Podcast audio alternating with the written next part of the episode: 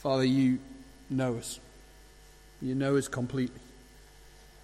You know our weakness. You know my weakness. You know our need. And though we often don't know what we need, you do. And we remind ourselves, even now, that you are a good Father who delights, loves to give good gifts to your children.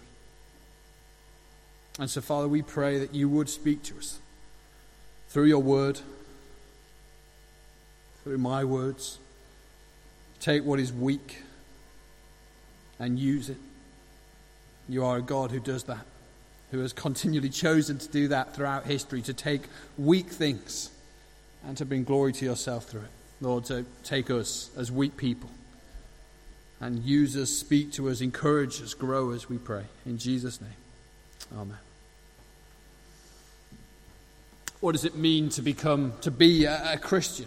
What is conversion? That's what we're, we're looking at in this, this series, Stories of, of Change. Two weeks ago, Ian Jones opened up our series and talked about our, our need, the need for every man and woman to be born again. He walked us into Ephesians 2 and this great spiritual truth that without Jesus, every one of us is dead, spiritually dead. We are physically alive, we are able to eat, speak, sleep, and yet we are spiritually dead. We are unable to, to do what God has called us to do. We're unable to please Him. We're unable to fulfill our humanity, what we were designed for, made for, called to, unless we are changed unless we are born again, as Jesus teaches in, in John 3. There has to be a change so significant in each one of us that the Bible can say it's resurrection. Otherwise, we're dead. We stand as we were born, enemies of God. But what if I'm a good person? What what if I'm a good person? More than that, what if I'm a religious person? Do I really need to change? Do I really need to be saved? This story, Saul's story, would say yes. You would say, yeah. You could be the most religious person in all the world, and yet you need Jesus. So we're going to look at this story of change, this man Saul, and we're going to look at what he was saved from, what he was saved by, what he was saved to, and then what he was saved for. Saved from, saved by, saved to, and saved for. Okay, so they're the four points. It's going to turn into five points. I might drop a point at the end. We'll see how time's going. So, Sarah's just read to us this story of a man called Saul a man who's, we're told, from a place called Tarsus. Okay, so geography lesson, think of the Mediterranean. Okay, so Israel, Jerusalem, the, the events of the, the New Testament take place on the far east. Okay, so you, this is the map. Okay, the Mediterranean over here, Israel's over here. Tarsus is about 100 miles so, just round the top corner. So up the coast and just beginning to go round. That's where Saul was born. And then he moved at some point during his childhood to Jerusalem. Who is he? Because if, really, if we're going to see change, we need to do the, the old uh, DIY SOS thing the before and after. You know the shot they show at the end of the show? This is what it was like before. And now, after we've done all the work, here's, here's the comparison. Or, you know, the adverts for the gym. You know, here's Sally. Here's what she was like three months ago and now she's been coming to our gym, and now this is what she looks like. The before and after. Who was Saul before? What was he saved from? Well, he was saved from a superior CV. Do you know what CV is? A curriculum vitae. I think is Latin, probably. Any teachers out there? Nick? Yeah? Curriculum vitae? Okay. It's been a while since I filled one out, and it wasn't very good then. Okay, curriculum vitae, a, a list of achievements and accomplishments. Here's Saul's curriculum vitae. I'm going to read it to you. This is how he reflects on who he was. Okay? In his own words, also in the Bible, in the book of Philippians. Let me read to you his CV. He says, I myself have reasons for such confidence, confidence in, in who I was. If someone else thinks they have reasons to put confidence in the flesh, I have more. I'm circumcised on the eighth day of the people of Israel, of the tribe of Benjamin, a Hebrew of Hebrews, in regard to the law, a Pharisee. As for zeal, persecuting the church. As for righteousness based on the law, faultless.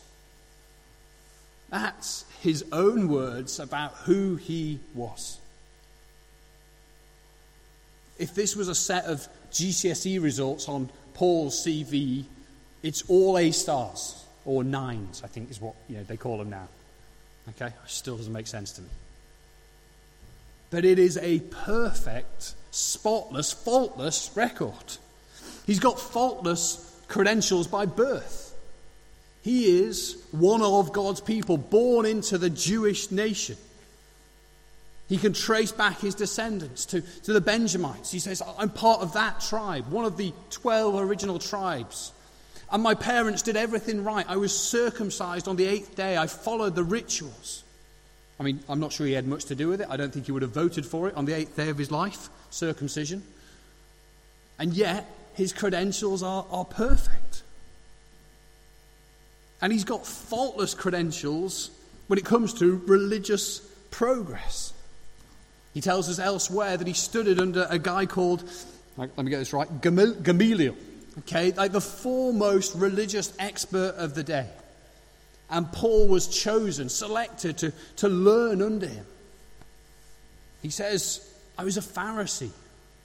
I was a religious leader, respected, honored. People looked at my life and, and said, Yes, this guy is a godly man. And he even says, I've got faultless credentials based on religious performance in terms of righteousness based on the law in all the things that God has told the Jewish people about how they should live, not just the Ten Commandments. Okay, anybody can do those. I mean, they can't, but you know.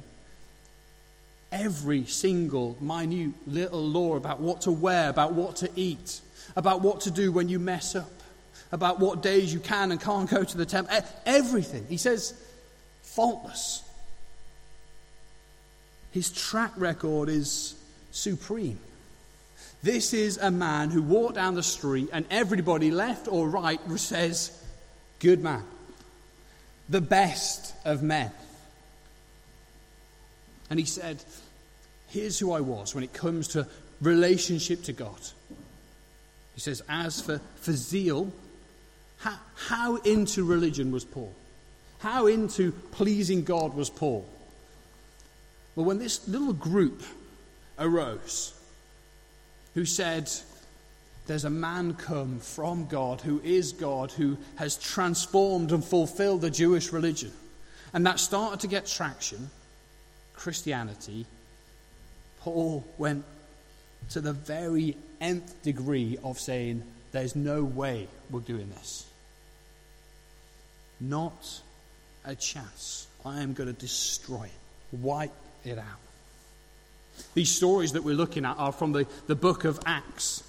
A man called Luke, who's a doctor, who's a, an early Christian, recording the events that took place after Jesus had died, was resurrected. He, he did the life of Jesus in part one, and then the book of Acts is the, the next part of the story. He gives us some information about Saul. So we've had Saul's CV, his own recollection on who he was.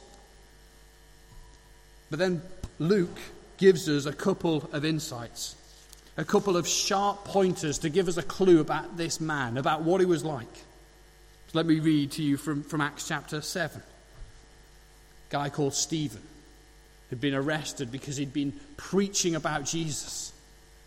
And he faces a mob and he refuses to back down. And they get to the point, these religious leaders, these holy men, where they stone him. The first time we meet Saul of Tarsus is at the end of Acts chapter 7. At this, after what Stephen has said, they covered their ears, yelling at the top of the voices, They all rushed at him, dragged him out of the city, and began to stone him. Meanwhile, the witnesses laid their coats at the feet of a young man named Saul. That's the first thing we learn about this guy, Saul. He's there. As these religious, lose, uh, these religious losers, religious leaders lose their heads because somebody is standing up and telling them that Jesus is God and that he was resurrected and that he's now in heaven, as they lose their heads, Saul's there approving. That's what we read in the first verse of chapter 8. As they stone this man Stephen, Saul approved of their killing him. And that seems to be the spark. Because he's just a young man watching on.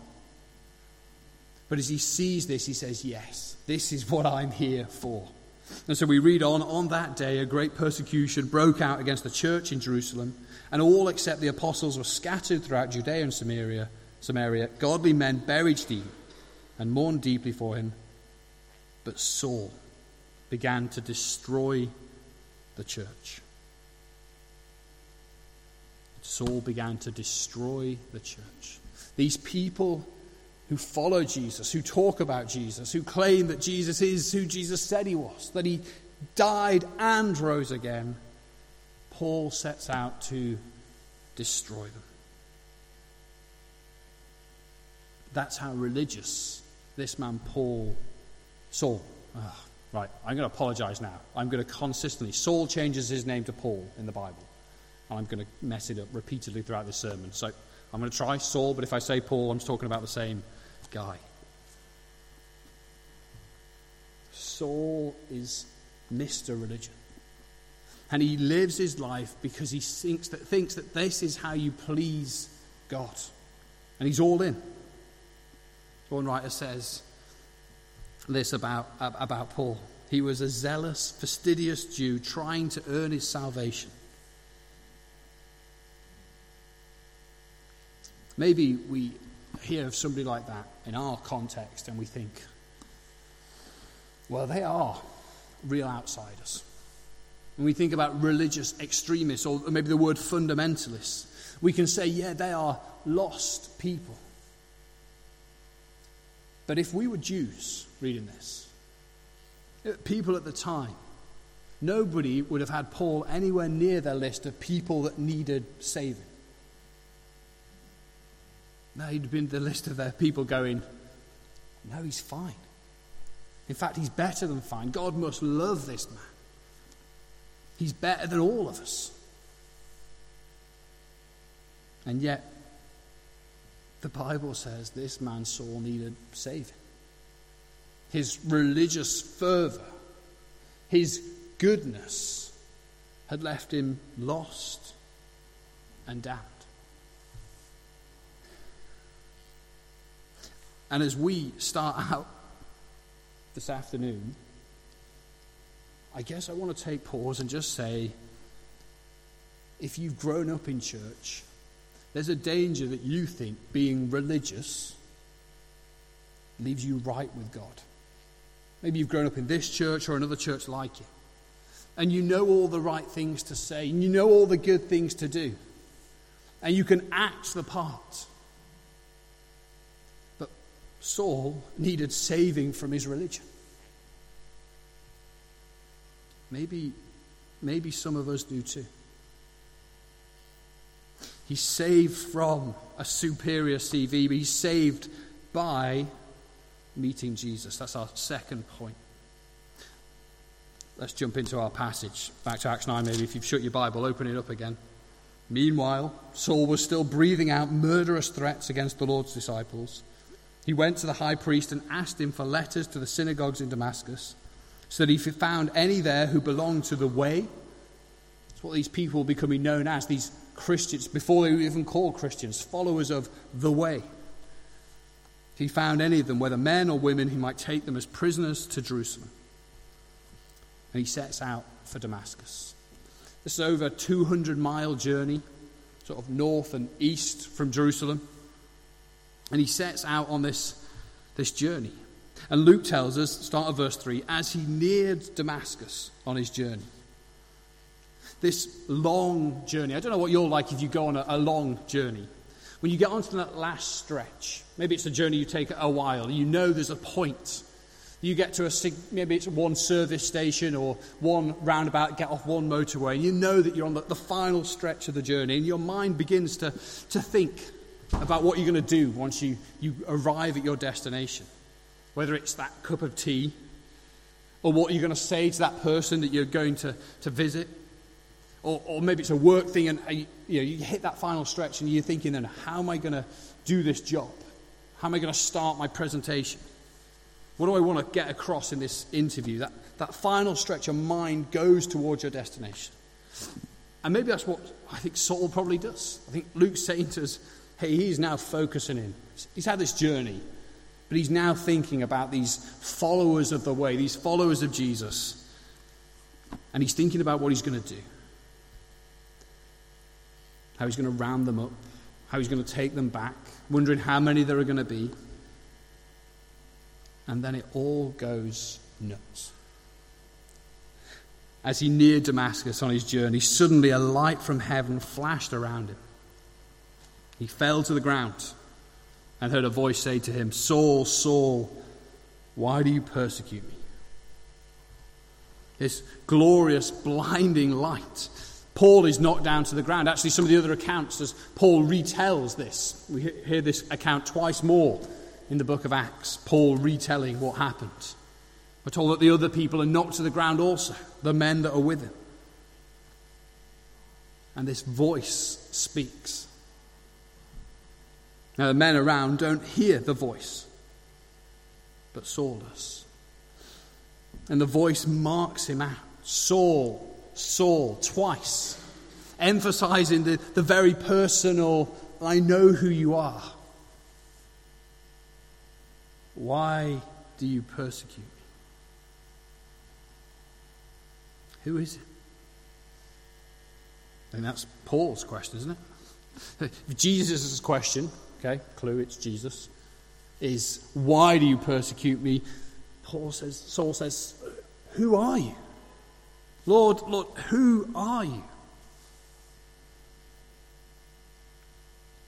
And this interaction between this person and Saul that is both personal and revealing.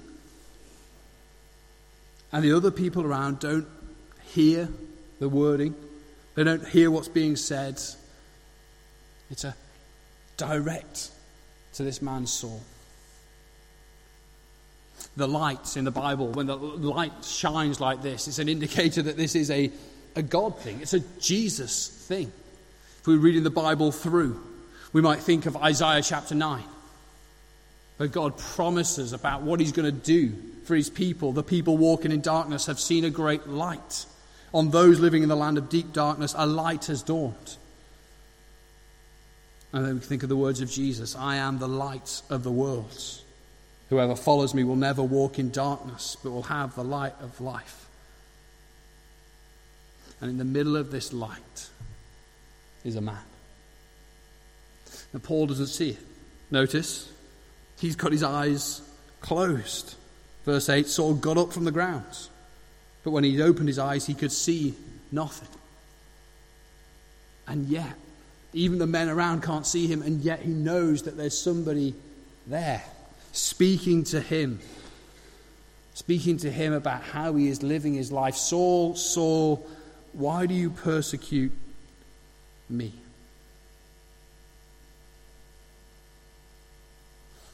We see, for all Saul's religious fervour, he's never seen it as personal. He doesn't believe that this man, Jesus, is who he said he was. Because Paul, Saul, would have been around at the time of Jesus' events. He was living, he would have heard. He would have heard the uprising. He would have known that Jesus was crucified. And then he heard the claims about his resurrection, but, but didn't believe it. but he sees the threat to his own religion and therefore to himself and his own position.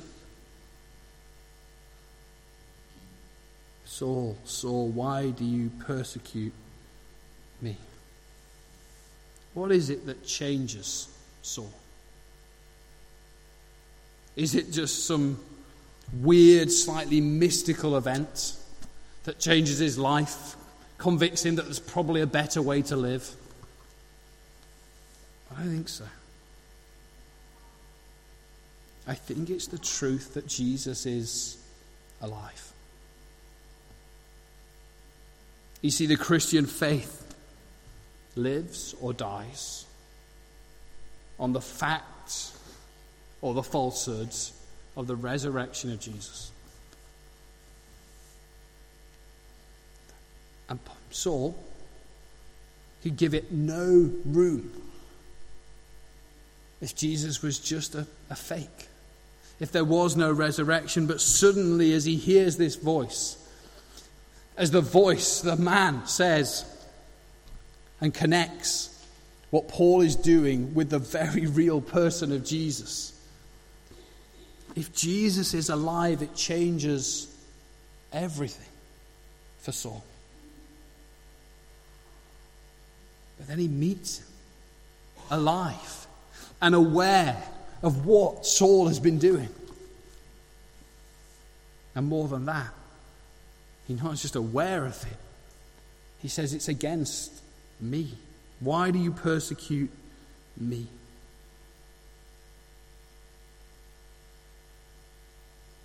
How amazing is it that this is how Jesus deals with Saul? The Bible tells the story of Jesus saving for himself a people at the expense, at the cost of his own life. His people are his family. And this man has been spending every ounce of effort to destroy them, to wipe them out. Men and women. You see that as we read in verse 2? This is utter, seeking utter devastation, destruction of the way of Christians. How would you respond? How would we expect Jesus to respond when somebody treats the ones that he loves, the ones that he died for, like that? How would you respond if somebody treated the people that you love, your family, the way that Saul has treated Christians? And yet, and yet, Jesus loves him. Surely that can be the only thing we can draw from this is that Jesus must love this man Saul, the persecutor of his people. Instead of wrath, we get a reaching out. Saul, Saul, why do you persecute me? Who are you, Lord? Saul says, I am Jesus whom you are persecuting. He interacts with Saul. He calls him. He shakes him. He stops him from going into Damascus. And Saul meets Jesus. Go into the city. You will be told what you must do. And I want to ask this question at this point, and, and, and again in the next couple of points. Is this just true about Saul, or is it for everyone? Is this true for all Christians? Should we expect this for everybody? This great light that comes from the sky. For Jesus to appear in person. Well, I think part of the clue to that is to say that's not what Saul expected as he went out from here, as he begins this new life that we're going to look at together in the next couple of points, he doesn't go around saying, You've got to meet Jesus, keep looking up. He goes out and he says, Let me tell you about Jesus. And so we can say from that, this is not the ordinary, this is not typical, it's atypical. Saul himself doesn't expect this to be the norm. And yet, every Christian here and across the world knows what it is to hear the voice of Jesus. For God, for Jesus to speak to them through his word and through his people. And whether that's they've read it or whether they've heard somebody share about Jesus with them, every Christian knows the reality of the Word of God, the person of Jesus, becoming real to them. Knows the certainty that Jesus died and rose again to save them. Every Christian knows the experience of the Word of God taking root with certainty in their hearts, in their minds, in their soul, and their will. And if you've never known that, then we've got to ask the Christian, uh, the question, are, are you a Christian? As the Bible describes it.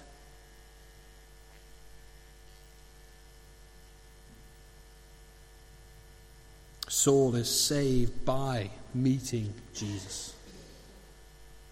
But what is he saved to? The story goes on, and this man, Ananias, gets brought in into the story. We're not going to focus too much upon him. And we could do a whole sermon on Ananias and his fears and how God uses him. But Saul sends, uh, Jesus sends Saul on into the city, into Damascus. And then he calls this man Ananias to come and to speak to Saul, to instruct him. So we could read on. In 10 in Damascus, there was a disciple named Ananias. The Lord called him to bring a vision, and to him in a vision, Ananias. Yes, Lord, he answered. Go to the house of Judas on Straight Street, Straight Street and ask for a man from Tarsus named Saul. And Ananias knows all about Saul. I'm sure every Christian, every follower of the way knew about Saul because he was their great enemy. They all lived in fear that one day Saul would knock on their door, take them away. But what God uses Ananias for, despite his fear, is to tell Saul what he has been saved to.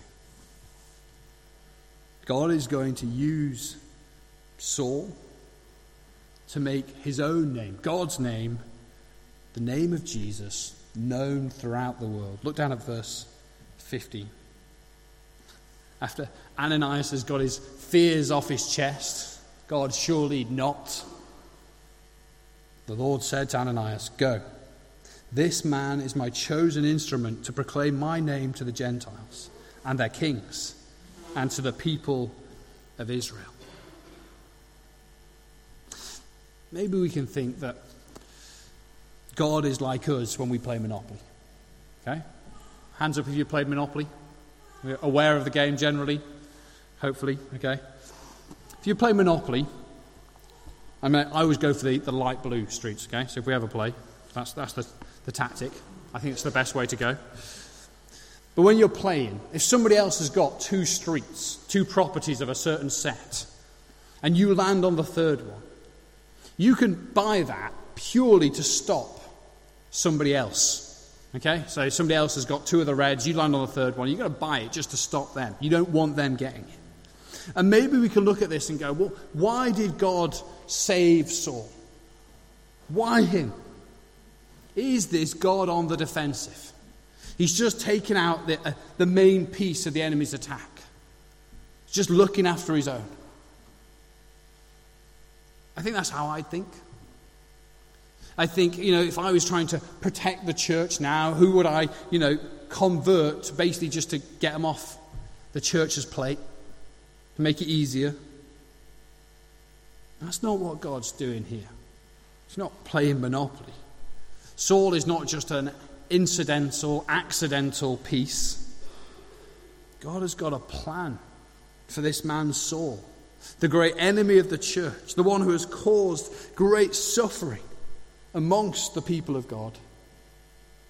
This man is my chosen instrument to proclaim my name to the Gentiles and their kings and to the people of Israel. God has got a plan for Saul one that nobody else would ever have come up with. one that he was completely ill deserving of, one that would take his name to make him one of the most, I guess, one of the most famous men in history. A man who ends up writing a good chunk, more than half of the New Testament. A man who's going to take the church from being basically a, a one city place to being a group of people that live throughout the known world. God has got a plan for Saul's life, and He has called him, saved him to, to serve. Yeah, some of us will have seen the, the latest Avengers film in the last few weeks. I'm not going to give any spoilers. Okay, I think I'll get sued if I do. They're quite precious about it. But there's a moment when all the heroes, the superheroes, are, are joined together to fight the enemy. And they all have a role. So too, every person saved by God, saved to serve Him. And their primary act of service is to be a witness to Jesus, to take on the role of people who say, Let me tell you about Jesus. We live in a society where people are struggling for meaning, where depression and mental health in our society is at an all time high. In 2017, there were 5,821 suicides in our country. And what we tell our kids as they grow up in schools is life is meaningless. There's no design, there's no ultimate purpose. You decide what is right and wrong. And then we're surprised when kids are find life meaningless when we tell them that there is no ultimate meaning. What God says here about Saul is that God has a plan, a calling on the lives of all those that He saves. For each of us here, if we've trusted in Christ, if we've heard the word of Jesus to us, excuse me, through His word, has taken root in our hearts, God has a plan for us. No matter how much we might seem insignificant to ourselves or to other people, God has a plan, a purpose for each one of us. That's what he says to Ananias. I know you're scared, but I've got a plan for this man, and it's a grand and glorious plan. Paul's going to be a witness for Jesus to those that are not born into the Jewish faith, who've grown up knowing nothing about the God of Israel. Pagans. And he's going to go to them and to their kings. If you continue through the book of Acts, that's exactly what happens. Paul ends up standing before the most powerful men of his day and saying, Let me tell you about Jesus. But let's ask that question again is this just for Saul? Or is it for everyone? Because this grand plan that God has for Saul that doesn't seem to be true for me. Maybe it doesn't seem to be true for you. And yet we're all given the task, aren't we? Of being witnesses to Jesus. Jesus, the light of the world, we already mentioned that, calls his followers the light of the world in Matthew in the Sermon on the Mount. We're all called to become more like Christ and to show to the world God's plan, God's redemption plan. We're to say to the world, God has come to save the world. And let me show you a little bit of what it means and what it looks like for somebody to be saved. Because we are to be different, set apart, holy. We're called to love our enemies. We're called to love our neighbours. We're called to be kind, to, to turn the other cheek when people exploit us. We're called to care for those who cannot care for themselves. We're called to do the most countercultural of all things to honour our parents. That's the hardest, hardest command there is, isn't it, for a child? Even for grown up children sometimes. We're called to be different to the culture. What the culture says is good. If God says it isn't, we're to say, no, we trust God, not, not the world. And we're to show that God is good and God has a plan and that God's plan is better and that we'll trust it even when it's hard. We are all called to live for, to show, and to speak of Jesus. Even if our audience won't be as big as Saul's. Even if our audience is as small as our neighbours and our family, our work colleagues, the guys that I'm in school with. We're all called, we're all placed. So saved to serve, but also saved to suffer. Look at verse 60. This is God still speaking to Ananias before Ananias goes to, to Saul. I will show him, Saul, how much he must suffer for my name. Being changed by Jesus means that we are promised a glorious future. And we come to know the God of this world, the God who made us. But being on Team Jesus is not a walk in the park.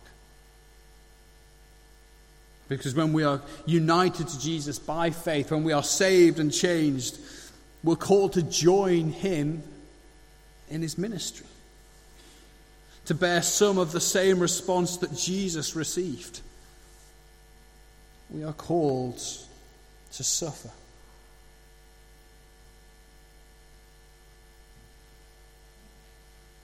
And we have this, or this difficulty.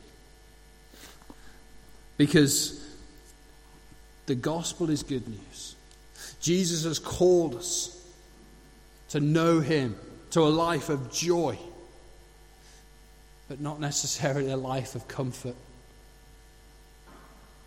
a life of meaning,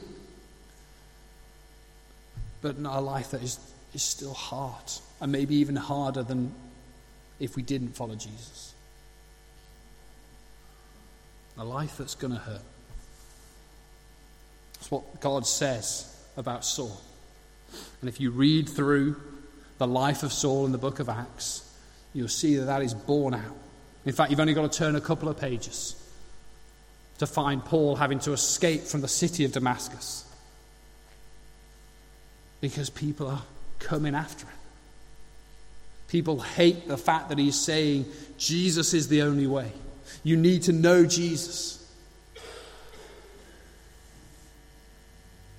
Let's ask that question again. Is this just for Saul? Is it that Saul's called to suffer, saved to suffer, or is it for everyone?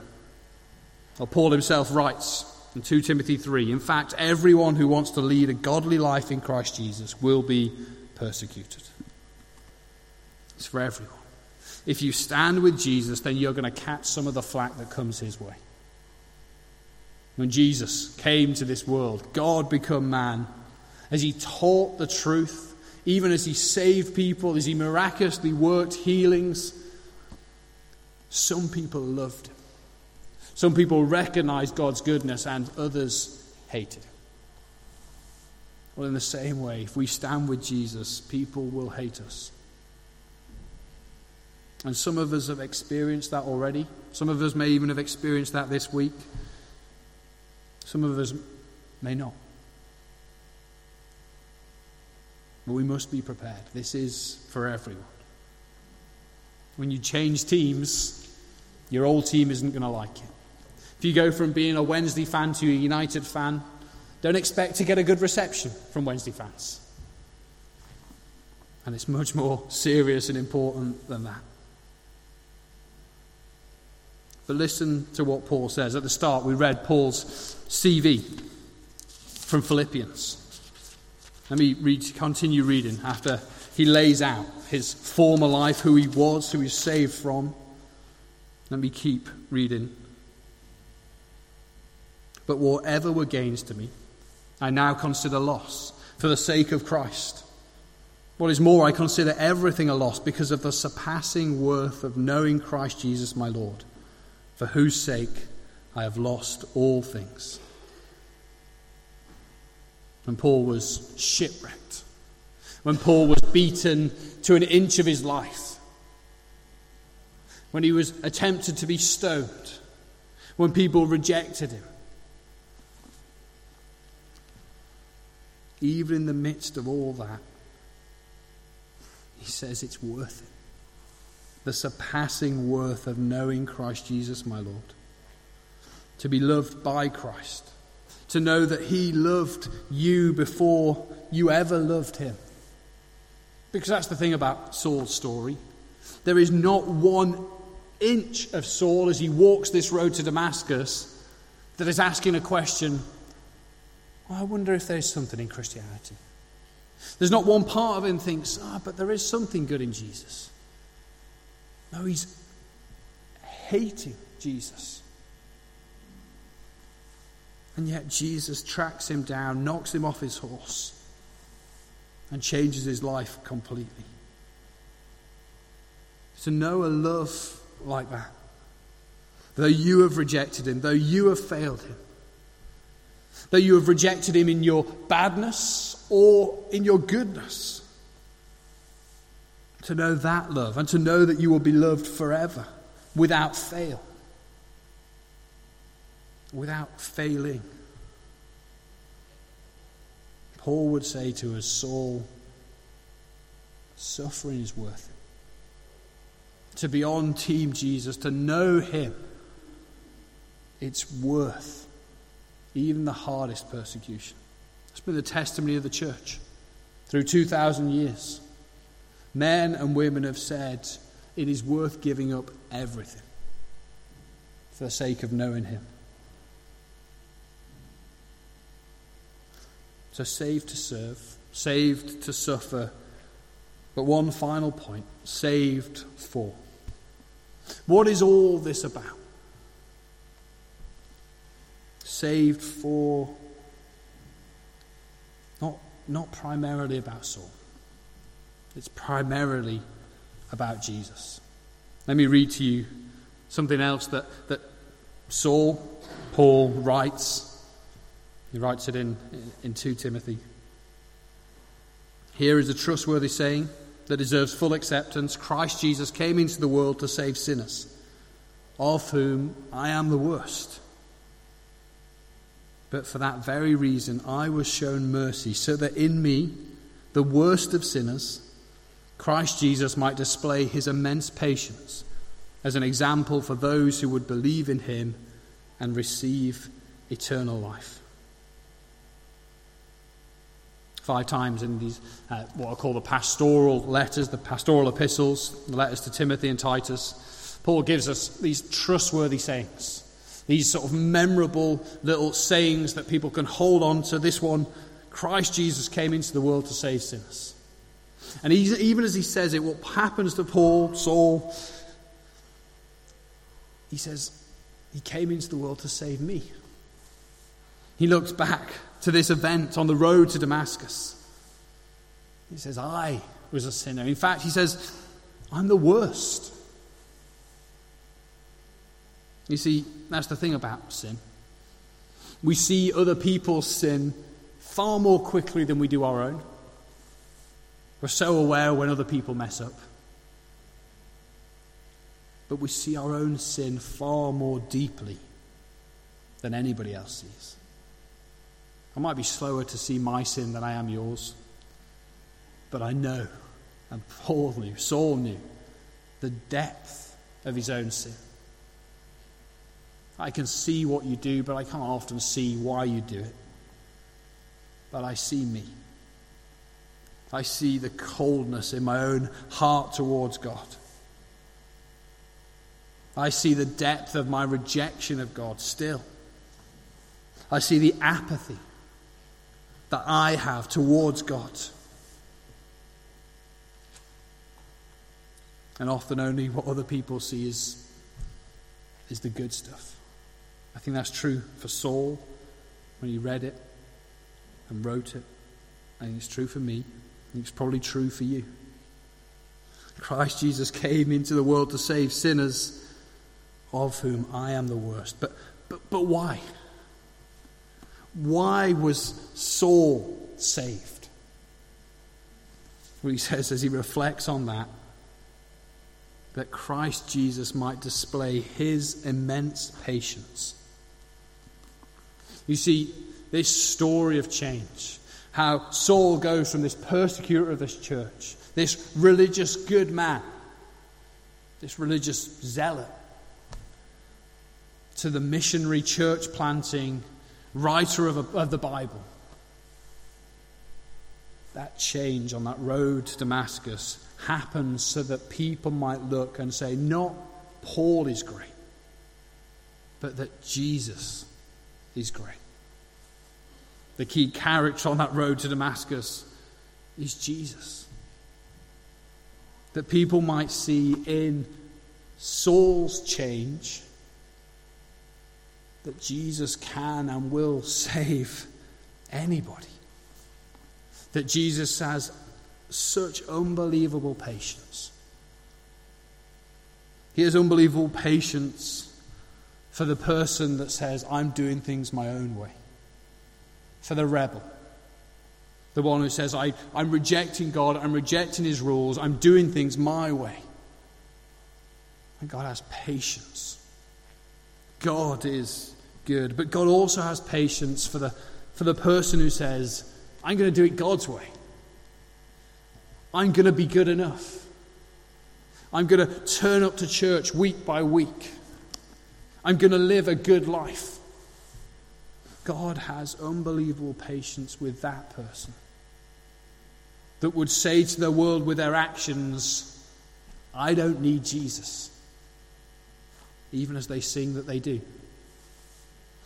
Because again, that's one of the dangers of growing up in the church. That we've got all the outward response nailed down. We can sing the right songs. We can go through the right disciplines. We can be at the right places. Our lives can look pretty moral. But in our hearts, we're actually saying, I don't need Jesus. I don't need to be saved. Paul's the most religious man in the world. And yet, his change shows not his goodness, but God's goodness.